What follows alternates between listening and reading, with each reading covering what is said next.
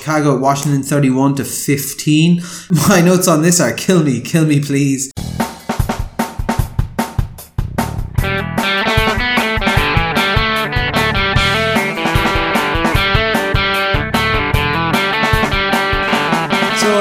All Four Quarters, your one-stop shop for news, views, and overreactions to the NFL. It's week three is in the books, and we're about to figure out who is coming up on top and who's about to drop off. We got news, questions, and obviously game reviews, and looking forward to next week.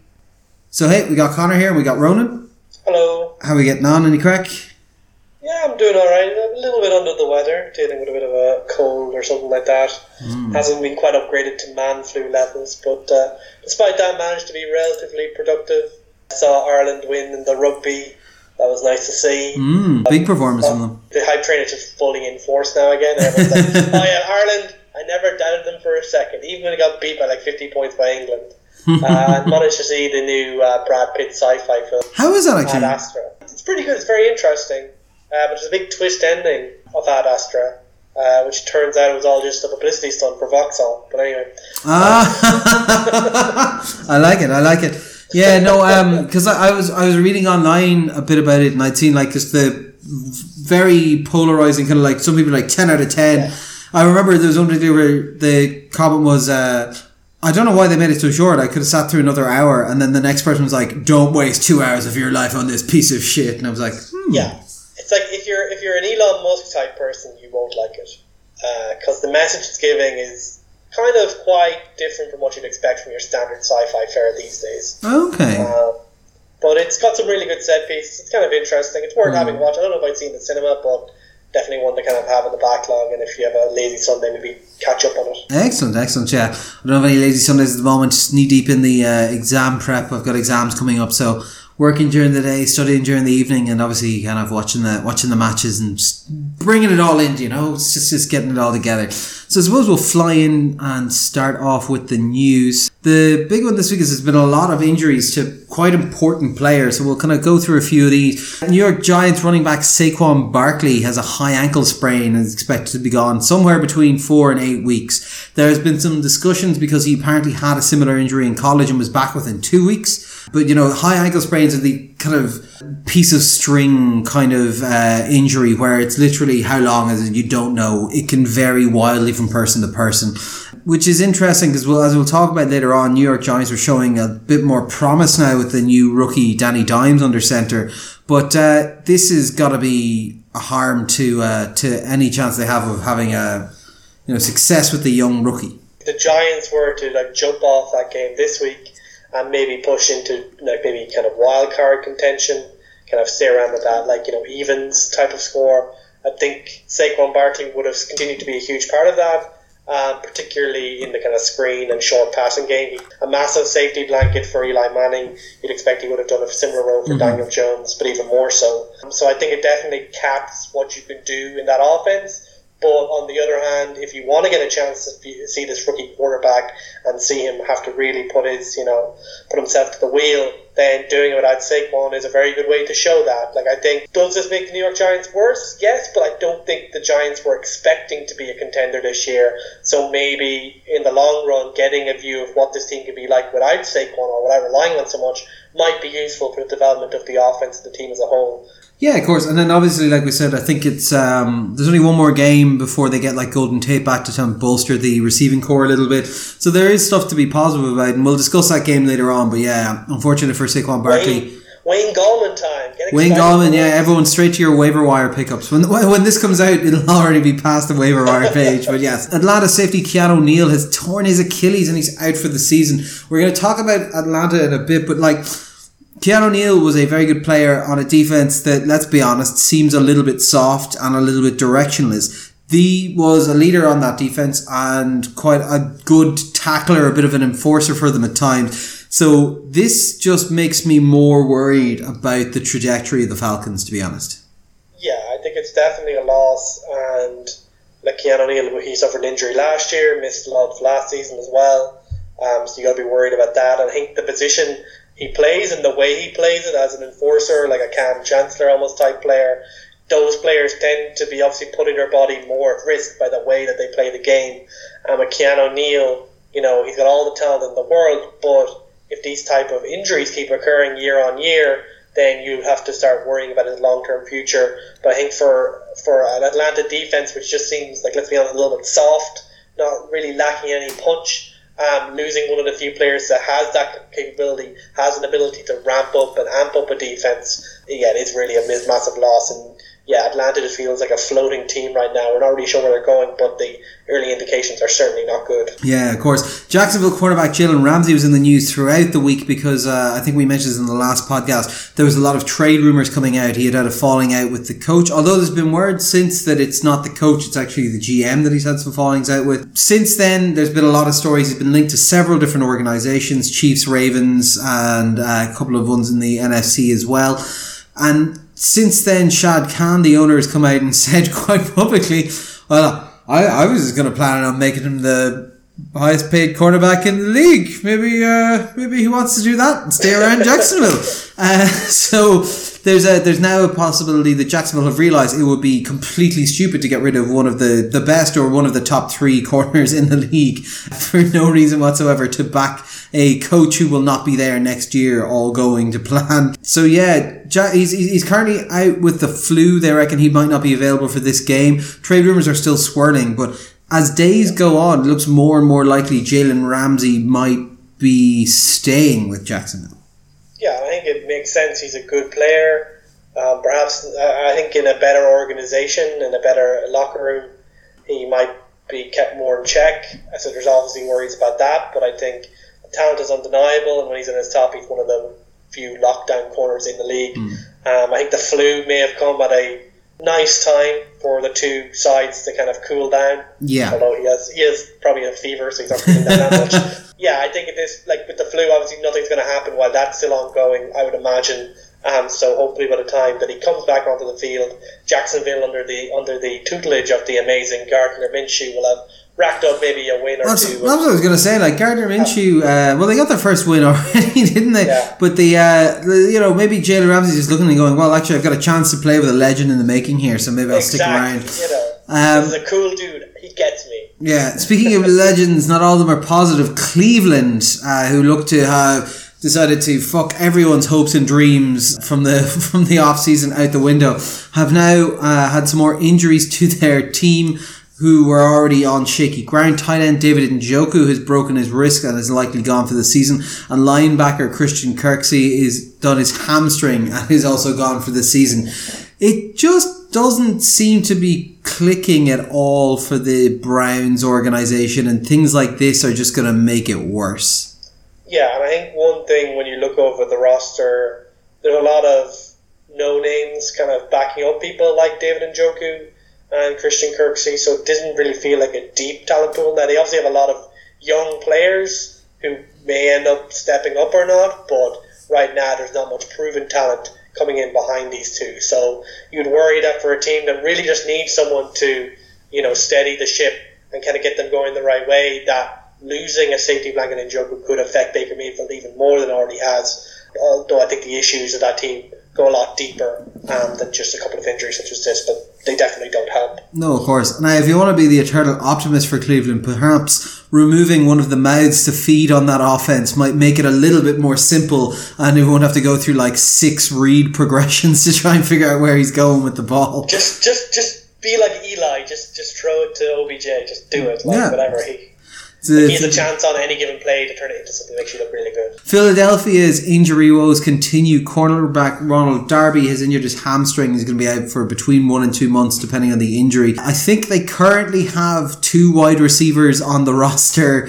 And yeah, it is not looking good. We'll discuss in the game about just how much this affected them. But like, this Philly team is playing a lot like they're playing the kind of lineup that you'd expect to see them like field in week 16 when they've got a 3-game lead and they just don't need to. They can rest starters, you know. Yeah, it's a bit of an issue, I would say, the injuries. And Ronald Darby, I guess there was one position that they couldn't afford to lose players. It was the secondary. Like Sidney Jones is the only player left, and he's notoriously kind of injury prone. That was in any way a starter caliber cornerback, but as you mentioned, the offense has already been racked by injuries, so we're not sure how long that will continue for. to DeSean Jackson and Alshon Jeffrey. And it doesn't help that one of the few healthy wide receivers you have is Nelson Agholor, who's dropping passes all the time and is getting burned, not just on the field but off the field as well. By have you seen this? Did you see this? I haven't, DJ. Cause I thought it was interesting you used the term "burned" because it was because of a fire that was happening that this happened. Go on ahead, John. There was a burning building in Philadelphia, and they were basically taking extreme actions to save people inside, and they were dropping, well, the guy... throwing kids out the window, essentially. Yeah, they were throwing babies out the window, we were catching them, and he says, unlike Nelson. Unlike Nelson Agholor. I love it. Which is really, because like Agholor did have just as labour, he did have like a very nice catch for a touchdown in the game and stuff, but he was also there's just that it's almost like the Demetrius Harris thing of the, like, he'll make two really good catches in a game, and then but to do that he'll have had to have dropped seven catchable balls. One job, Connor. One job.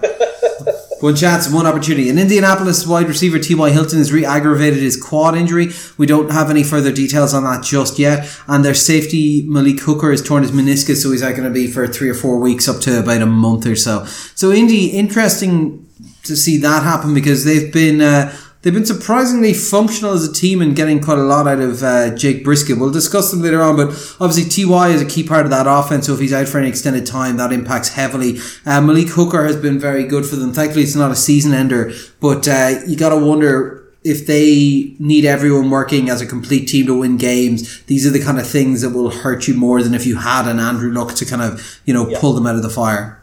I think these are both kind of game changers that they still have. I think T.Y. has been incredibly important for that offense. I think he's kind of been the go-to guy when Jacoby Brissett wants to make a big play, and we know Malik Hooker is a great playmaker in the backfield, and their defense has continued to be really good. Now, I think the defense has enough pieces, and it's well coached enough that they can hopefully not collapse due to that loss of Malik Hooker, but I'd be actually worried that the offense, if it slows down more, because the offense hasn't been firing at all cylinders by any degree, if it starts slowing down further, these close games that they keep getting involved in, that's the kind of margin of error that can end up erring against you going forward. No, of course. So we'll move on to Controversy Corner. I wonder who this is going to be about. Oh yeah, Antonio Brown.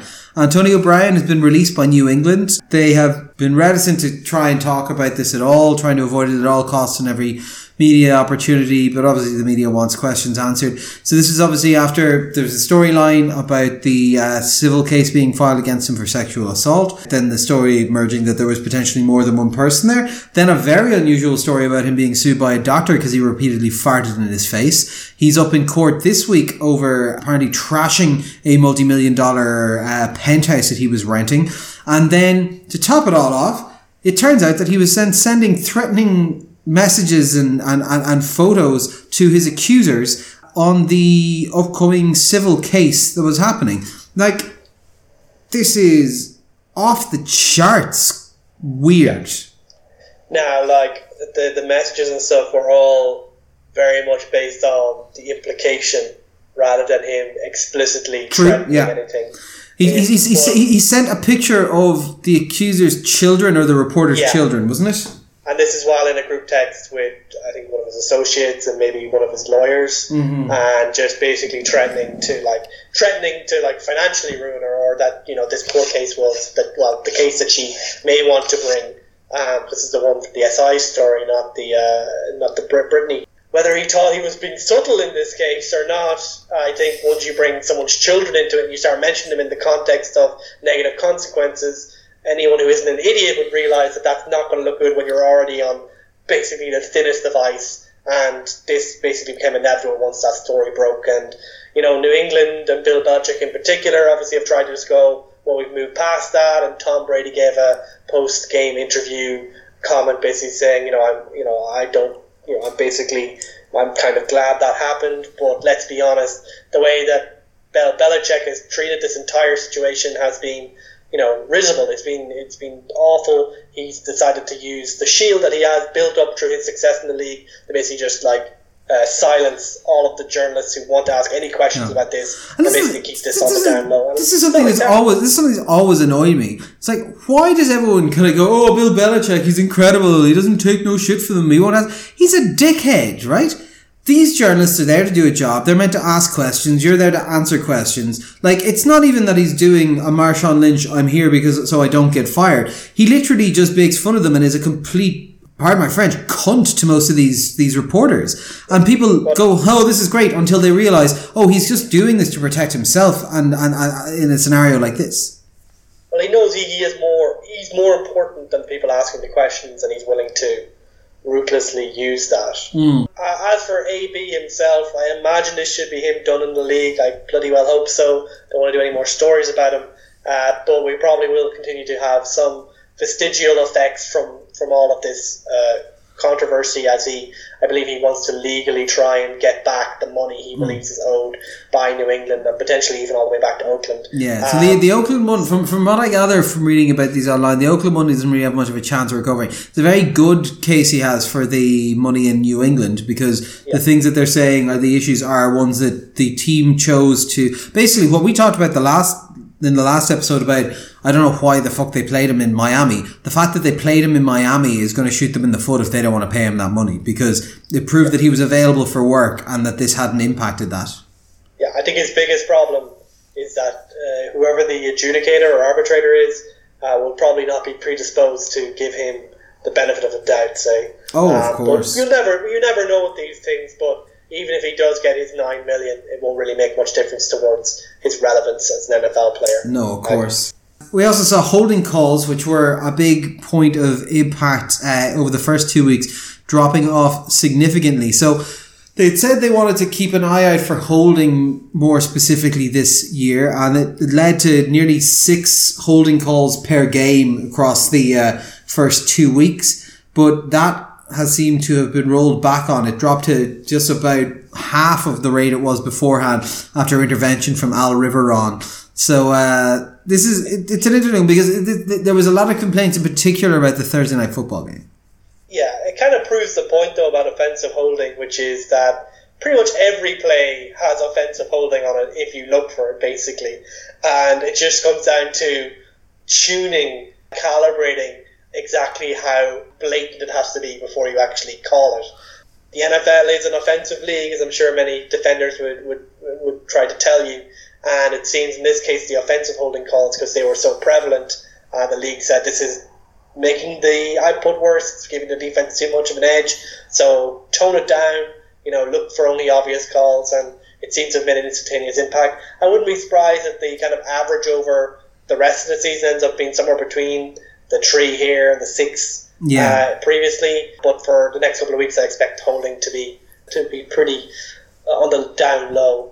So expect lots more offensive linemen to be going out there and just mauling defenders as much as they can. Yeah, it's interesting because it does go back to, we've heard numerous reports throughout the years of line coaches and head coaches informing their lines to basically go out and hold all you want, because I guess you kind of say, look, if you're doing it every play, they're not going to blow it every single play, because no ref is going to be the one who says, right, this is 25 holding penalties and I'm ejecting 4 of your linemen. So someday a ref will do that, and it will be so glorious. I'd love it. Like, it'd be fantastic. I think we're both kind of fans who at least equally appreciate good defense as well as good offense. Yeah, so it's be some crack, but yeah. So it's interesting. It's always good to see that there is kind of a bit of a flexibility within how they approach it, and that they will indeed kind of make changes to try and improve the experience, which is a positive. Although it was interesting, as I said, there's pretty much every fan base out there after Tom Brady started tweeting about there being too many flags, and they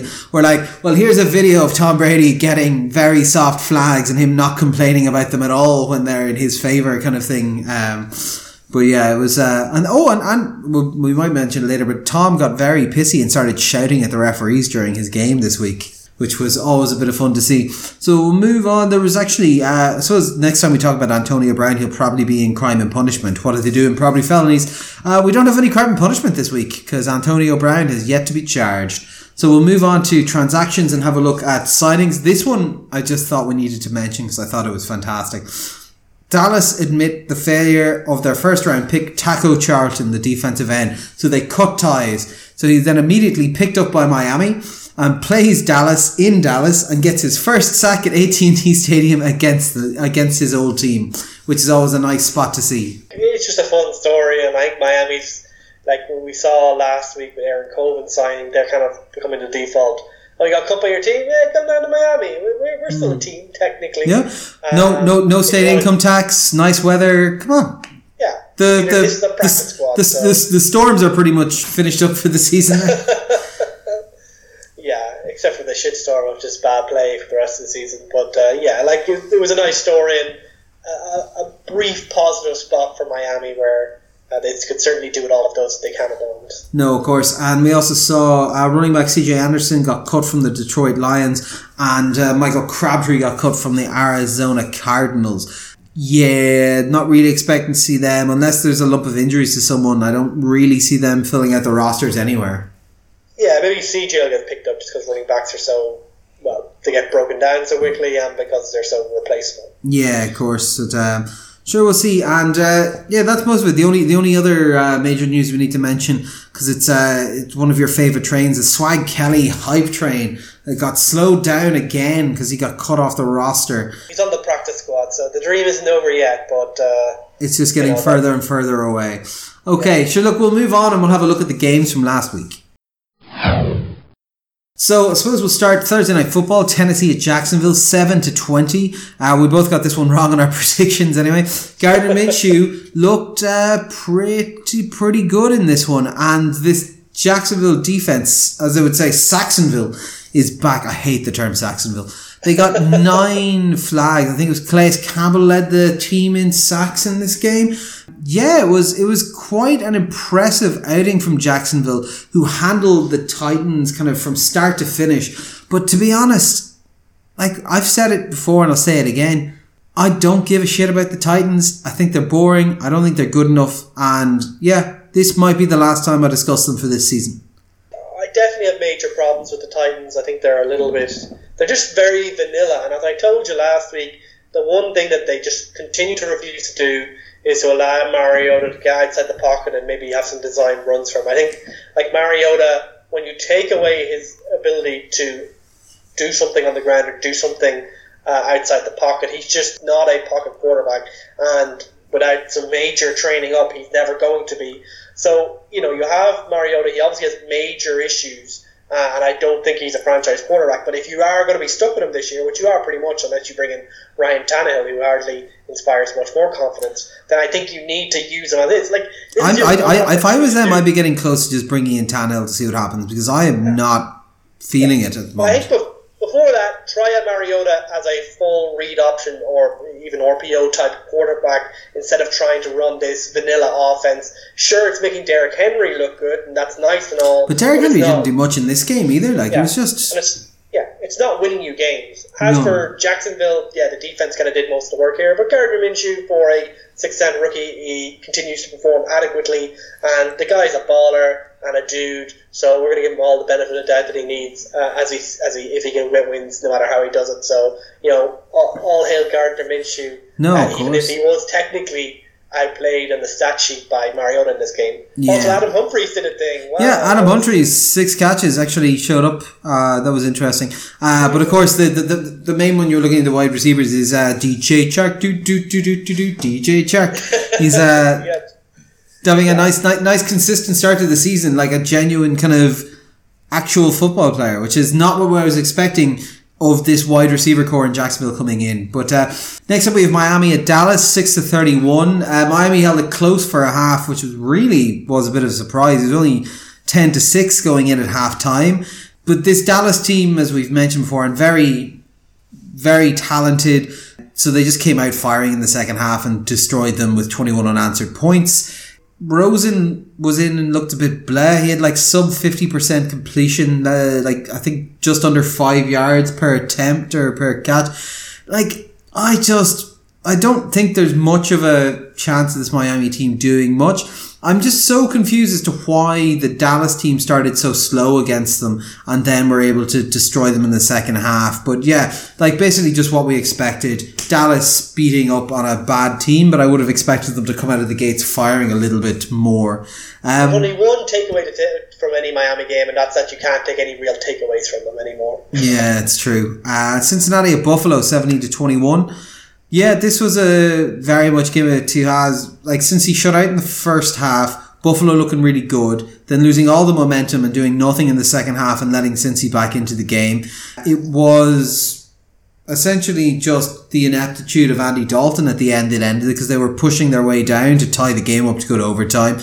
The Bills are undefeated, but I don't know what to make of this team. Like, there was 5 fumbles in this game. It was messy. Like, yeah, they're there. That's impressive, but I just don't understand. Yeah, well, I think like people want to talk about Josh Allen, and Josh Allen, right now he's a very inconsistent but very talented quarterback. Yeah, he does some really cool stuff, and then the next day does something really stupid. It's just kind of the way he does things. He's kind of like a rich man's Blake Bortles, basically. And then Frank Gore, the unstoppable force, continues to rack up yards, and they got a breakout receiving situation from Dawson Knox, their tight end. But I think that they're basically doing enough on offense. But I think the real star of this team is the defense. I think you look at McDermott, he was a defensive coach in Carolina, built a great defense, and I think he's already building a defense here that is among the best in the league. And I think that's what's kind of keeping them competitive, even when the offense chooses to fuck up, which they did in week one and which they did this week as well. As for Cincinnati, you look at them and it just feels very Cincinnati right now. Yeah. Even in the situations where they should win or they have a chance to win, they just seem to compel themselves to find some way to lose. So week one in Seahawks, they should have won that game. This game, maybe they shouldn't have won, but they have the opportunity. And as you said, Andy Dalton threw the chance away. So for this team, I was kind of worried that after week one, if things kept going badly, they would fade away, and they seem to be fading very fast at the moment. So no, of course. Not the best time for the Cincinnati faithful. No. Detroit at Philadelphia, 27-24. Like, another dropped pass for a loss for this Philly side. It's just, they're thereabouts, but like we said, like, so many injuries. They're starting, like, guys off the street at wide receiver. They're losing their defensive backs. It's just not going well at all. One thing that I noticed was, like, there was a horrendous missed face mask call on the rookie running back Sanders on a kickoff early on. Like, his helmet got turned around backwards and then pulled off his head. And lo and behold, the referee in this game is the same ref from the New Orleans LA Rams NFC Championship game that made a balls of it before, which I thought was interesting. Yeah, Lions win but look boring. Kerryon Johnson somehow was sub 2 yards per carry in this. Like, Detroit Lions treating them like the Tennessee Titans. Boring, don't care, not impressed with what they're doing. Yeah, like in a morally just universe, Philly would have won this. Like, I get that they're down so many players right now. Obviously, Ronald Darby got injured in this game. They lost Jason Peters for a while. He came back. Andrew Dillard, I think, picked up a knock as well. Like, Philly are so depleted right now. But despite that, they continue to be competitive even in these games they've managed to lose against Atlanta and now Detroit. And the one person that can be blamed for that is Carson Wentz. I think Carson Wentz is starting to look like the player the MVP type Carson Wentz we saw a couple of years ago. But right now, he's working with such lack of resources, really. Zach Ertz. And then Nelson Agholor, every 2 out of 3 plays, that is carrying this team. Like, the running back by committee, I'm not sure about that. I think Miles Sanders is the most talented there. They should bring him in more. But I think the Lions, they extracted enough value from the turnovers and the special teams touchdowns they got to scrape this game. But yeah, I'm not seeing anything in this Lions game that makes me believe that they're a legitimate contender, despite their technically undefeated record of 2-0. It's also such a Lions, we're undefeated kind of feel of, like, the I'd always think, like, 1-0-2 would be kind of like exactly where I would expect them to be. It's not even real undefeated. It includes a tie. tie. Yeah. And then the only that's the only game they deserved to win was probably the one that they tied. Yeah, like it's just ridiculous. Next up was kind of a bit of a one-sider. New York Jets at New England, 14-30. What did you take from this? I think we took from this that the Jets are in a horrible, horrible place and will pretty much get stamped on by any team. And I think New England just did enough. Like they haven't been amazing. And New England, like they've just been knocking over tomato cans. And obviously with like coming from one of the strongest wide receiver cores with Brown, Gordon and Edelman, and now Edelman and Gordon have knocks, and obviously Brown is gone. Don't think that's probably a good thing, other than the on-fieldist thing. But the defense continues to, like, I'm not sure how good this defense is, but if you're not a top half offense, you're going to get shut the hell down by this defense right now. And when you consider what Bill Belichick could do and the offense being this good, you're kind of like not really sure how good they are, but they're definitely good enough to win the AFC East. That's probably goes without saying. And I think for the Jets, I don't know what they're going to do with Luke Falk there. He just looked completely out of his depth. Apparently, they had the quarterback back in doing cardio this week, so maybe the mono thing will fall off a little bit earlier than expected. It might be a lighter version, but they need to find something because nothing was happening for this team. We said sub 100 yards and an interception at the quarterback position. Like, what are you going to do? And you're just worried, like the Jets, like the press aren't noted for being too nice up there, so you'd worry that if this thing's getting ugly very fast, how bad will the backlash be against Adam Gase? And Adam Gase doesn't be cool that either, to be honest. No, of course. Next we had Atlanta at Indianapolis, 24-27. Look, I don't understand this Atlanta team at all. Like we said earlier, they just seem soft because you look on paper and this should do it. 85% completion from their quarterback, 3 touchdowns. They managed 100 yards rushing. They were averaging 5.5%. Like, this on paper should be a team that's winning these types of games. Jake Brissett played well. Like, he was good, not incredible. Mac was good, not incredible. Nothing was too flashy. Like, I just, I as it stands, I have more faith in like a kind of workman-like job done by the Indianapolis Colts than all of the talent on Atlanta to be able to come together and actually produce something in a given time. And that's worrying when you think the disparity in like what the highs could be for them, that they're just sitting so low at the moment. I don't like this Atlanta team at all, and I think it's only getting worse as it goes. Yeah, so next up we have Oakland, Minnesota, 14-34. What can we say? Minnesota want to play in a very particular way, and it's a way that basically ignores the fact that their quarterback is Kirk Cousins. Dalvin Cook has been the breakout star of the 2019 season so far, as predicted by myself. Didn't do well in the other predictions in week 2, but my Dalvin Cook prediction looks good. But Minnesota, we know what they want to do. They want to run it right down your guts and absolutely pummel you. And against Oakland, whose secondary and defense just generally isn't that good, Cousins managed to have an okay day. He got a few passes. Thielen looked not quite as good as he did last year, but he looked to be getting back where he is. As for the Oakland Raiders, they just look a bit, I don't know, listless at the moment, which is very worrying for a team which is playing their last year in Oakland, which has John Gruden as their coach, a rah-rah coach if ever there were was one.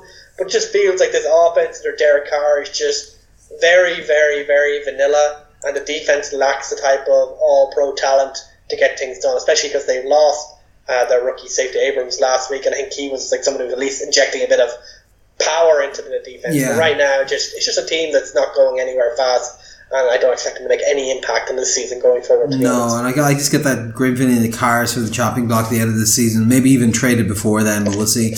Next up, Baltimore, Kansas City, 28-33. This was a very exciting game.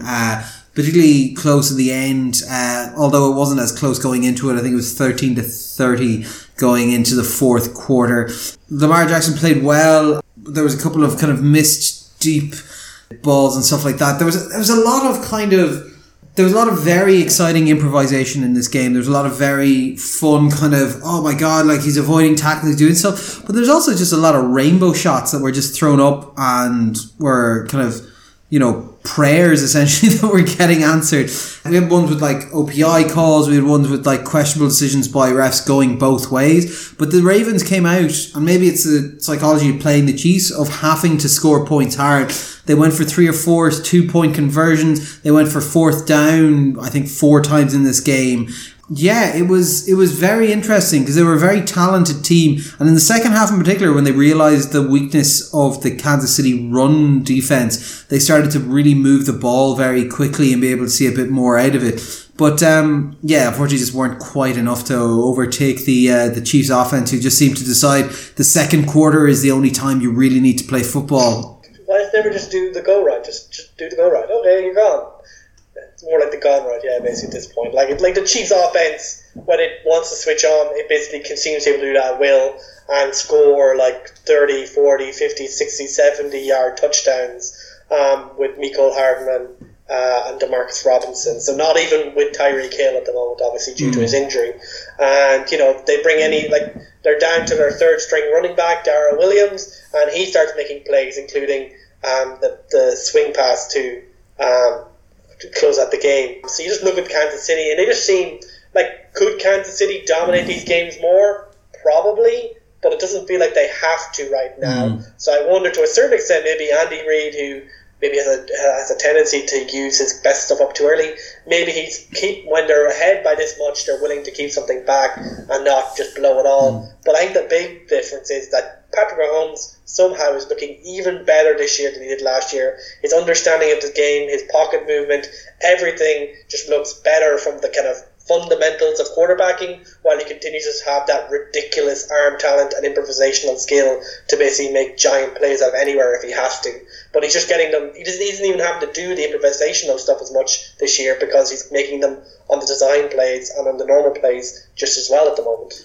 Yeah, so it's an interesting one because I remember hearing, I was listening to a bit of coverage about it today, and they were saying that Andy Reid so far, just to your kind of idea, if he's kind of shutting it down and keeping it in his pants for later on in the season, he in every game so far this season has called exactly 8 run plays in the first half in every single game, and then it's just gone crazy with the runs in the second half. Like, I think it's like 16, 19 and 15 or something. He kind of goes, right, let's see what they're giving us on defense. Right, score all in the second half. Okay, so shut this down, run the clock, just let them be. Although you saw in this game Mahomes getting a little bit annoyed because it was being shut down so early. He wanted to keep going at it a bit longer. Yeah, I know, that's the thing. If you know that Pat Mahomes was in charge of this, and you know, a few years down the line, it wouldn't surprise me if he had that level of autonomy.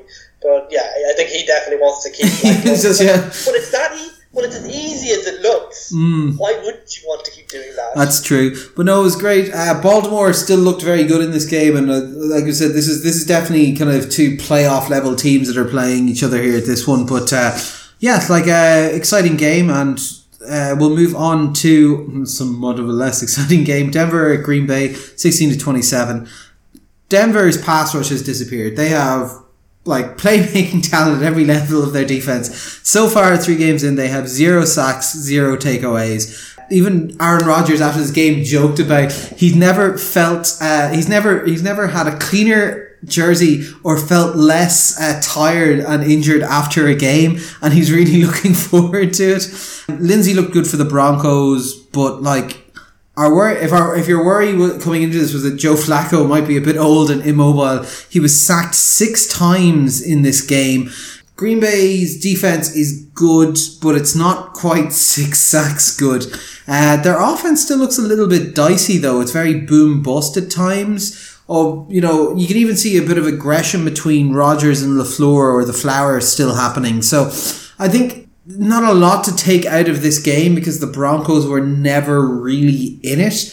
But it'll be intriguing to see because I don't think the Broncos can sustain a full season performing the way they did. So there might be some changes incoming there. But just overall, again, like we expected, the better team in Green Bay beating out, you know, the 0-3 at this point Broncos, who are going to continue to struggle to win another game for a while until the schedule turns around. Maybe when they play the Raiders. Next up, we have Carolina at Arizona, 38-20. So Kyle Allen, eh? Maybe we somewhat underestimated what this guy could do. Or the Arizona defense is an absolute trash fire and basically should be completely ignored. And they have a particular weakness to tight ends, and that ended up being true here as well, as Greg Olsen basically went crazy on them. Christian McCaffrey did as well, but that's kind of more to be expected. That's just kind of what he does, basically 9 times out of 10 these days. But just overall, I'm not sure if Kyle Allen is the second coming or anything like that, but I think against a bad defense, he showed really good talent, getting the 4 touchdowns and 260 yards. So obviously that ratio tells you that they were probably getting a bit of help from the Cardinals. Mm-hmm. And just generally, the Arizona defense is bad. And the Arizona offense, Murray sacked 8 times, just pent up, very few yards. He's still really good when he gets outside the pocket, where he can run or he can make an improvisational play. He got 69 yards. Oh, yeah. Yeah, you can't build an offense around that. And, we're now 3 weeks into this experiment. They're 0-2-1, and they were lucky to get that tie. And I just feel Arizona, this is getting very... some of the pieces are flashing enough that, they might get another chance at this, or they get a couple of seasons chance at this, but... do I believe that they're building something here that's sustainable? Not really. It kind of feels like something. This feels like the second year of a system that was really good in year 1 that's already been figured out, and I'm not really sure where the upside is going forward. No, of course. But the Panthers, if they can keep winning with Kyle Allen in there, that keeps them competitive and does raise it. That can basically means they can keep Cam Newton off the field until he's this is the key, because we were talking beforehand about that division is potentially just wide open, and we're kind of going, well, look, there's these injuries, what's going to happen? We're going to talk about the New Orleans team a bit, but this is, if we can put up these kind of performances, they don't need to rush him back. In fact, unless he's back 100%, it might not even be the best idea to bring him back in. But there's also a lot of talk around this team about do they have long-term plans with Cam? Do they have long-term plans with the coaching staff that's currently there? Do they need to consider rebuilding to re-engineer this whole team?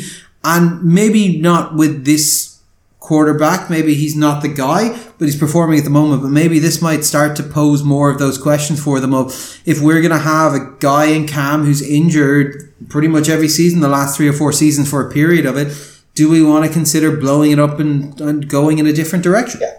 And you need a quarterback who can just make decisions quick and can be accurate, because you have DJ Moore, you have Curtis Samuel, you have CMC, and Greg Olsen seems to be having an Indian summer this year. They're all guys who can catch the ball reliably, and in the case of the first 3, can get yards after contact. They can make plays out of anywhere. And I think the biggest issue you saw with Cam Newton in the first few weeks is that he was missing his open playmakers like Samuel and DJ Moore. Kyle Allen, as long as he can just be accurate, those guys will get him out of a lot of jams just by themselves. That's the kind of offense they have right now. And that's why Kyle Allen, that's why they should wait until Cam Newton is definitely back and can definitely throw the ball properly. No, of course. New York Giants took on Tampa Bay. I went 32-31. Danny Dimes, big win for them. Dimes everywhere. Obviously, we mentioned Saquon Barkley got injured. He wasn't up to much beforehand, averaging 1.3 yards a carry. But like you said, Tate's returning soon. Danny Dimes is able to spread the ball around, even ran himself. Very exciting stuff. Tampa Bay looked...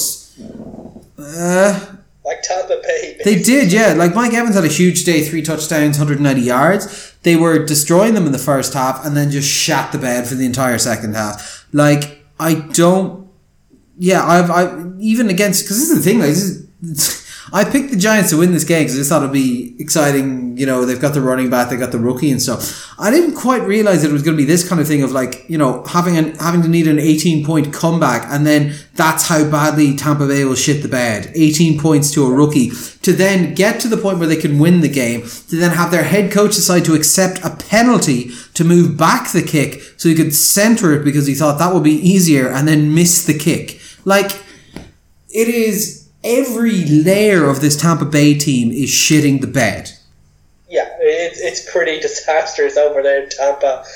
They do one thing well, and that's run defense. And as I said last week, that's great if it was 1989, but it's not 1989. And because the Giants had decided, hey, why don't we have a quarterback who can do things that aren't just getting sacked or throwing it 5 yards, they were able to take advantage of the fact that the secondary of the Tampa Bay Buccaneers is an absolute clusterfuck. So just throw it. just throw it over the good defensive line and reasonable linebackers. Pretty simple formula there. And on the Giants' offense, I'm not going to turn around here and say the Giants are not a Super Bowl contender, but I think the big thing that you got to hear is that if you have an offense where the defense doesn't know what you're going to do beforehand, which is basically the problem with Eli Manning's offense over the last few years, you basically could predict really accurately what they were going to do just based on formation alone. And they had to rely on Saquon Barkley doing magic stuff. With Daniel Jones, he looked comfortable going outside the pocket. He looked comfortable running the ball. He looked comfortable throwing it intermediate, short, or deep. He just looks like someone who can make plays happen of any type. And I think that's just a huge impetus and change to this team. And for Giants fans, it doesn't need to be a successful team. They don't need to win lots of games. If Danny Dimes continues to just make exciting games happen, because the Giants defense is just so bad, he'll have to do that, then I think people will be happy enough with this season. And Pat Shermer might have a job after this year as well. No, of course. New Orleans at Seattle, 33-27. We both had this one wrong. A valiant comeback effort, but no good. Russell had a hell of a day. Threw 2 touchdowns, ran 2 in, but... Chris Carson fumbling again, which was turned over into a touchdown. Alvin Kamara was pretty much the Saints, 25 touches, 2 touchdowns. They got good special teams play with a special teams touchdown and a return touchdown. This game was a mess. Sometimes it's just not your day, man. Of course. First home loss in September in Pete Carroll's tenure. Yeah, and after Pete Carroll had to get stitches because someone threw a football at him too. Yeah, just before the game. Ridiculous. But New Orleans were up based on a special teams play and on that Carson fumble, and then 2 of the touchdowns that they got in the second half. One was after a field goal penalty gave them a free first down. Mm-hmm. Another one was based on Seattle failing on a 4th and 1 conversion and giving them really short field. So I think Seattle basically did everything in their power to lose this game, and the Saints did enough to basically do that. And Alvin Kamara, basically won the game for them. He broke so many tackles in this game, made so many defenders look absolutely stupid. And Teddy Bridgewater, I think he's never going to win you the game, but I think in this case the main thing is he didn't lose you the game. Yeah. We'll see if that's enough going forward. But he's only needed for 6 weeks. If he go 3-3 that time, he's got 1-0 now. That's probably enough. Yeah, I'm not impressed with the Bridgewater experience anyway in this one. But like we said, it took all of Seattle's effort to ensure that New Orleans got the win here. But we'll see how they go in the future. Next up, Houston at the Chargers, 27-20. Yeah, these are 2 of the most disappointing teams right now. Because when you look at the talent level of both of them, you look at their quarterbacks, you look at some of the defensive talent, both of them are just incredibly inconsistent right now. Both of them should be perhaps at least nipping at the heels of the Patriots and the Chiefs of the world, but both of them just look like teams who are going to get knocked over in, if they get past wildcard weekend, they're going to get knocked over in the divisional round. The Chargers take it one step further in terms of shooting themselves in the foot through their own self-imposed mistakes, including now, unfortunately, from Rivers as well. And Houston are kind of grinding it out. I suppose the one bright spot maybe for this for Houston is that the offensive line has started to look reasonably okay now that Tunsil's in the lineup. And if their O-line can actually be at least not a negative, it could just be a non-factor basically, then they have the talent around Deshaun Watson this week, at least in the passing attack, to do stuff here with Kenny Stills. And DeAndre Hopkins, it's going to be tough to stop them. Yeah, no, of course. Next up, Pittsburgh at San Francisco, 20-24. Very surprising 3-0 San Francisco team. I think, they keep winning games. Maybe they shouldn't. In this game, they had 4 fumbles, 2 interceptions. They still managed to win it. Even though they don't have the talent at wide receiver, they've definitely got a stable. They had 10 different pass catchers, solid run game again, even though they're missing, I think at this point, 5 running backs. Their defense didn't get as much as you would expect, but you were starting to see that pass rush rotation on the line looking good. Pittsburgh just looked toothless. Their running backs weren't getting anything done. Real boom or bust with the wide receivers, whether they're going to get stuff out there. The only positive for them is their defense looked better. Minka Fitzpatrick did very well in his first game back for them. But as it stands, this is a team who have a halfway decent looking defense and nothing on offense, who have traded their first round pick to have exactly that scenario happen. So I just think it's spinning wheels here, and San Francisco, I'm going to be intrigued to see what happens when they run into a proper team. Rams at Cleveland, 20-13. Yeah, so... came down to the last play of the game, which is a positive for Cleveland against a team like LA, who obviously are 3-0. They have looked solid. They threw an interception on that last play, unfortunately, on fourth down, which isn't great. But, you know, at least Cleveland were competitive here. But I think overall you saw the same issues occurring. Baker Mayfield continues to look hesitant in the pocket. Even if the O-line was slightly better this game. But I think he's kind of dealing with maybe PTSD from the first couple of games. So the offense just looks a little bit pedestrian right now. They're not getting OBJ involved. And the run game isn't getting involved at all after Nick Chubb had a great 2018. And the Rams, look like the Rams, but like less effective than they were last year. I think obviously with Gurley being used less often, perhaps not being as healthy as he was at his peak last year, it obviously just isn't the same type of offense. But I think at the end of the day, they had 200-yard receivers here, so there's enough talent there around Jared Goff. That they can continue to put away or get enough points to be, you know, not lose in many games this season in the NFC, in the NFL. But yeah, it's a little bit, I think if the Rams, there's certainly a little bit of a feeling that their moment might have been last year. Yeah. They really feel like they're where they were last year. They feel this is the thing. A good way that I saw this put was someone said, like, if you think of this Rams team now from what you've seen this season, and maybe it turns around, but like, you're not getting that Monday night 53-52 game or whatever out of this team. Like they lose that game now under their current setup. Like there's just something missing from it. Maybe they get it back. Maybe it's just a slow start, saving their playbook and stuff. Finally, we had Monday Night Football, Chicago, Washington, 31-15. My notes on this are kill me, please. Yeah, like there's a couple of Chicago fans out there kind of going, oh, this is great. Mitch Trubisky threw a touchdown or two. Oh, we're getting back on it. You were terrible in this game as well, okay? Case Keenum had 3 interceptions and 3 fumbles in this thing. They had no run game. Like, they were just straight awful. Montgomery looked good for Chicago. Trubisky was He did okay. Like, you could even see on the first touchdown he threw, he came out bootlegged to the left. He could have just ran the touchdown in, and it would have been, even though there was no real defender between him and the receiver, but he threw it to the receiver just specifically to get that monkey off his back about the fact that he hadn't thrown a touchdown.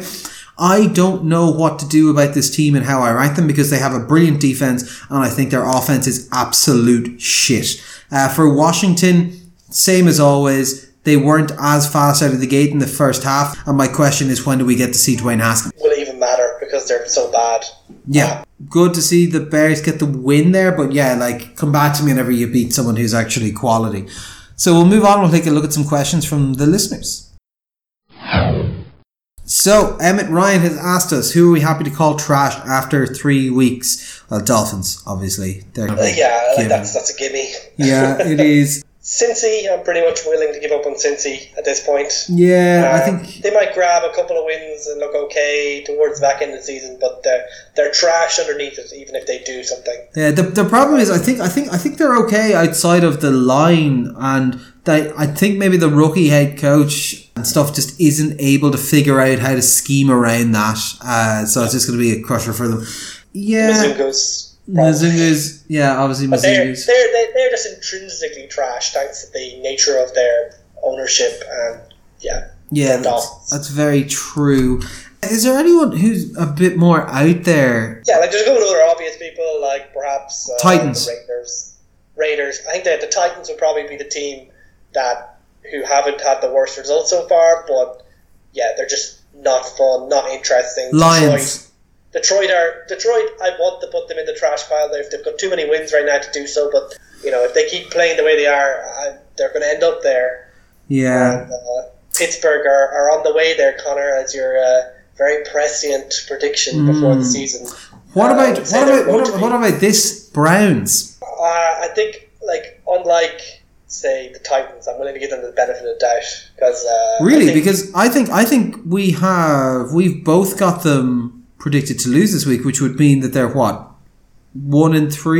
I think they're the kind of team that could go on a run and like finish like 8-8, 9-7, maybe be in a wild card hunt. Yeah, it's more than a Lions situation. If Lions go down by like 3 games, they were like a few games behind the 8 ball. I don't see them coming back. And Tennessee, they could probably do that because it's the Tennessee way. But you would hate to see them there, basically. So who cares if they're in the playoffs? We don't want you there. Get out. Yeah, that's true. That's true. So I think that those are the ones that we're happy to call trash already. There's a few more who are floating near thereabouts. Actually, maybe Tampa Bay. That wouldn't be an unfair call. I'll give them a little bit more time. But, yeah, no. Cian Digger asks us, is Danny Dimes for real? Yeah, for the moment he looks legit. It's definitely a marked increase in the variability of the offense in New York. So there's definitely, you would expect it's more difficult to defend against New York. Even if he is not a great passer, he is a better passing option than Eli Manning. Yeah, and he has the great experience of playing for Duke, who were at pretty shit, to be honest, at college level. So he's already used to being on the bad team, so he's pretty much ready to go for that situation, which is at least one advantage he has over the standard round one quarterback these days. Oh yeah, like, to be honest, I would be if this is a fantasy question, like I think it is, yeah, if you're stuck in the mid grounds of just having a bleh quarterback, just grab Danny Dimes and ride it for a while to see what happens. Like, I think it'll be pretty fucking shit for the quarterbacks out in fantasy land these days. Yeah, I don't know what happened this year, but yeah, they're all gone. And finally, this one comes in from Owen, and it said, this looks to be the year of the young quarterbacks. Where's the next change coming from? So I think he kind of saying we've seen lots of quarterbacks coming in either through injury, stepping in, or replacing older quarterbacks, Eli Manning and stuff like that. Who do we think is going to be the next one gone? So who's going to be the next one replaced? Maybe not injured, but the next one who's going to be moved on from. Yeah, the problem is there isn't really a lot of obvious candidates for people to step up. I think the only obvious one really left is the one we mentioned during the reviews, Dwayne Haskins. The rest of the people that could be on the way out, places like Oakland, places like Denver. Who's the backup in Denver?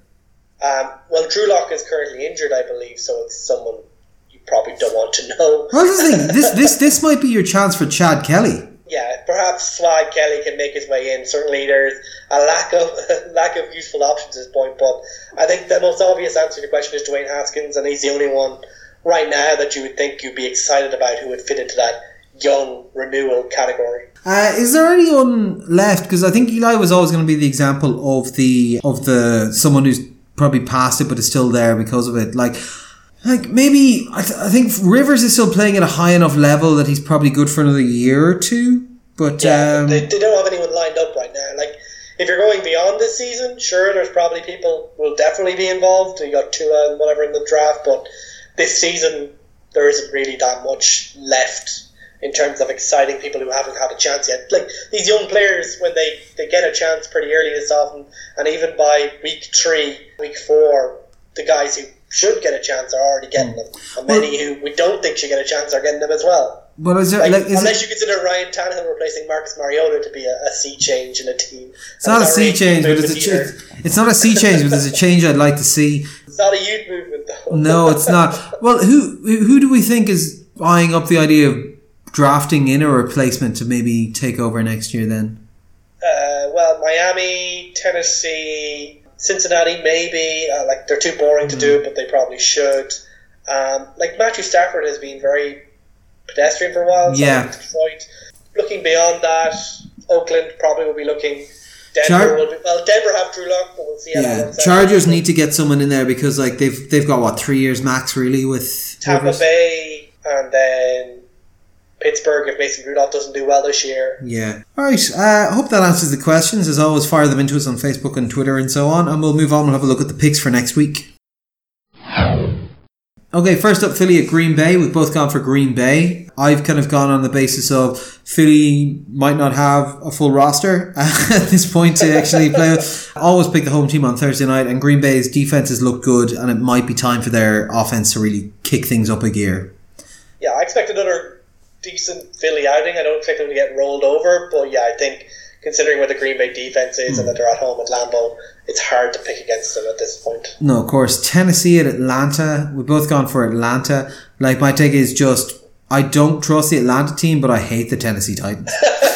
This is a moral universe. It's a just moral universe idea. I think we want Atlanta to win. I think, with the NFC side being the way it is, They don't need to be elite to be competitive in that division right now. And I think the league would be better if Atlanta could show something at least approximating what we saw from that Super Bowl getting to team, runner-up team a few years ago. Whereas Tennessee, just like, as long as they have Mariota, they're just not going to be fun to watch. So you've picked Cleveland at Baltimore for your game of the week. Why do you want to watch public execution? Well, I'm intrigued. Obviously, the history between these two teams is well-known, with obviously the Baltimore Ravens being the progeny of the original Cleveland Browns franchise before the Cleveland Browns were rebooted. So there's always a little bit of nastiness between the fans, mostly coming from Cleveland fans, to be fair, and legitimately so, to be fair. So, Baltimore, I think, have to be heavy favourites here. Obviously, we saw them put up a decent performance against the Chiefs, and obviously Lamar Jackson is doing really well, Mark Ingram's doing really well, and just generally the offense looks good. Though the defense, I would say, isn't up to the best defense that Baltimore has put out, and they definitely are a little bit lacking in that elite pass rush at the moment. I don't think they're getting to the quarterback as much, and what's interesting about that, of course, is that that's the major weakness of this Cleveland team. Like, they're giving so many sacks up to Baker Mayfield, and as I've kind of said, the hope is, I think, with Cleveland is that they have all this talent, they have all this ability, they just need to simplify things and pare down what they're doing, trying to do an offense, and go back to a simpler playbook, but one which better fits Baker Mayfield's improvisational skills. Because I think the defense on the side of Cleveland hasn't been terrible so far. It hasn't been great, but it hasn't been terrible. So I just feel like Cleveland, they're in a corner right now. It's a wounded animal game, as Dan Dimes likes to call it. And so I think, this is the kind of game where can I confidently predict Cleveland will come out all guns firing to try and win this game, which means so much to their fans? No, but do I think would it be great to see that? And do I think they can do that? I believe that they can. I think on balance you have to go for Baltimore, but it'd be great to see a competitive game here, and even greater to see Cleveland shut up the doubters for at least 1 week. Yeah, no, but I think having watched that Baltimore team last week, I just can't see Cleveland overcoming them unless big changes happen. Next up, Kansas City at Detroit. We've both gone for Kansas City. Well, not impressed madly with Detroit. Kansas City are kind of looking great at the moment on all cylinders. This is Mahomes' first ever game in a dome, so the only thing that might throw him off is he might overthrow everyone and actually fire it out of the stadium is the only problem. But Kansas City all the way there. We disagree. Going to doink one off the roof. Off the roof, yeah, it'd be great. Next up, for our first disagreement, Carolina at Houston. So I've gone for Carolina and you've gone for Houston? Yeah, Carolina, I think, are a more solid team, but I think with Kyle Allen, I'm not quite willing to buy full in yet, whereas I know that Deshaun Watson and DeAndre Hopkins and Kenny Stills can do stuff. So I think Houston... Yes, they're not the sexiest team right now, but I do think they're extracting wins against the teams that they are overall better than. And I just think if it comes down to a one-on-one duel between Kyle Allen and Deshaun Watson, I think Houston can get it done, especially at home. Yeah, I just think Carolina has got a very good running game that I think is opening up more with the fact that they can get those quick passes out and make people respect the speed of some of the wide receivers they have there. I actually think, to be honest, I nearly kind of want to swap my pick of the week to this one, because the more I think about it, the more I think this is actually going to be a really exciting game to watch. Good defense, good offense, is good fun. Oakland at Indianapolis. We've both gone for Indy here. Oakland look a bit tired already after 3 weeks. Indianapolis looked like a team that's worked, has gone through tough times and has persevered through it. And basically, even if they're lacking T.Y. Hilton and Malik Hooker, I expect they'll still have enough talent, both on the field and in terms of coaching, to overcome an Oakland team. It's just, they just don't look like they care right now. Oakland just feel like a team waiting to pull Derek Carr. That's about all they're doing right now. That's all I'm seeing as well. Chargers at Miami. We've both gone for Chargers. There's no explanation needed here. Even the Chargers can't charger up this. Yeah. Washington at the Giants. Both gone for the Giants. My take on this is just Washington are trash. Giants looked a bit of fun.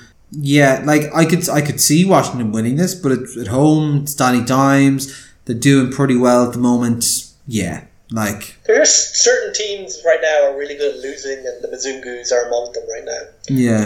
Yeah. Next up, Seattle at Arizona. We've both gone for Seattle. I have a question mark, but I decided to settle there, yeah, because... Yeah, like Seattle and Arizona is notoriously a game that involves loads of injuries, loads of terrible play, loads of mistakes. Think back to the 6-6 tie from a couple of seasons ago. Think back to the game where Richard Sherman, his career in Seattle ended.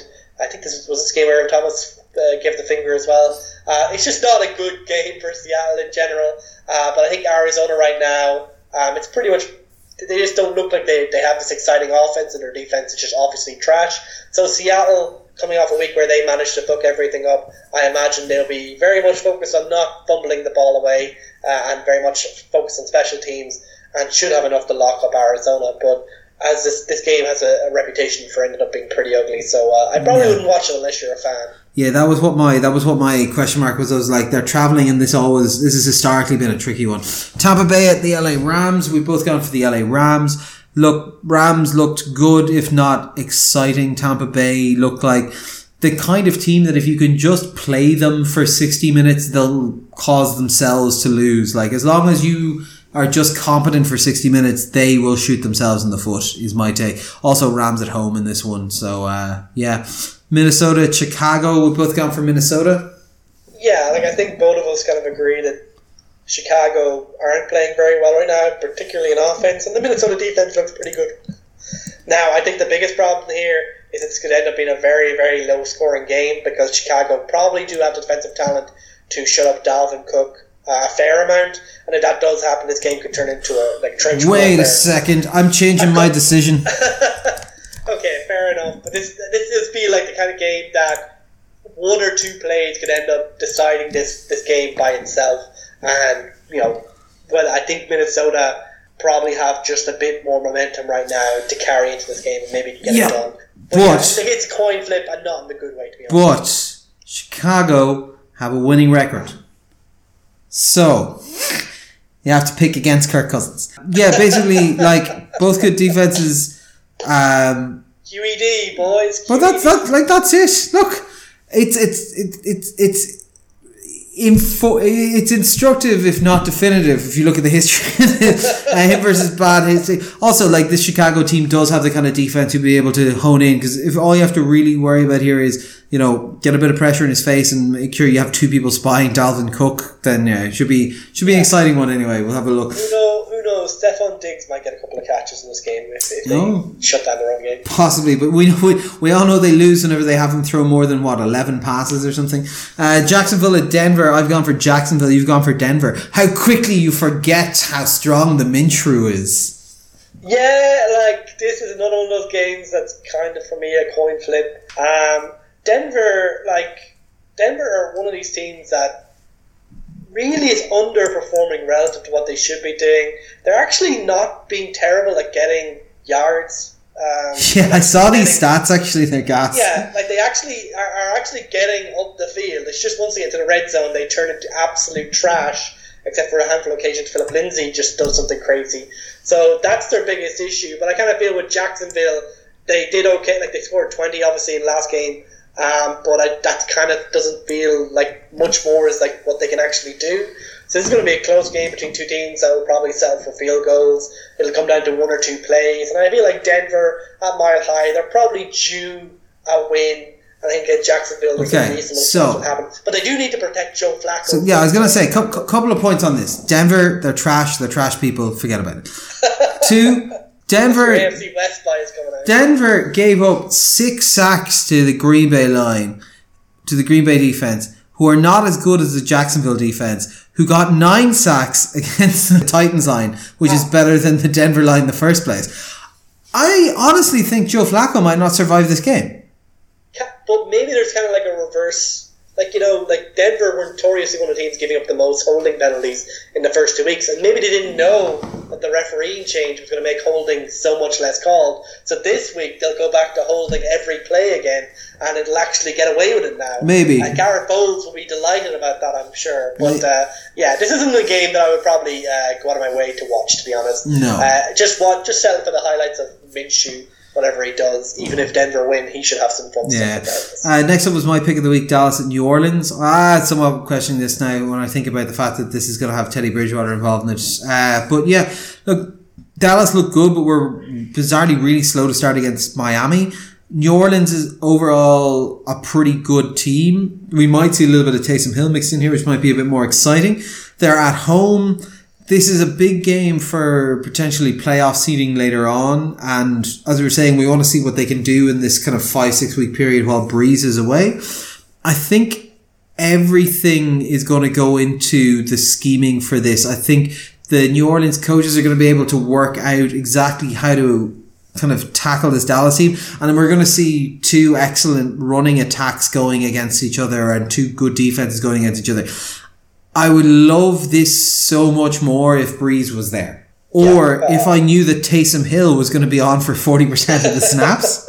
But I think they've got the coaching and the personnel to be able to make this a really exciting match and give it the kind of pop and ceremony nearly that it deserves, given the implications that this will almost certainly have come January.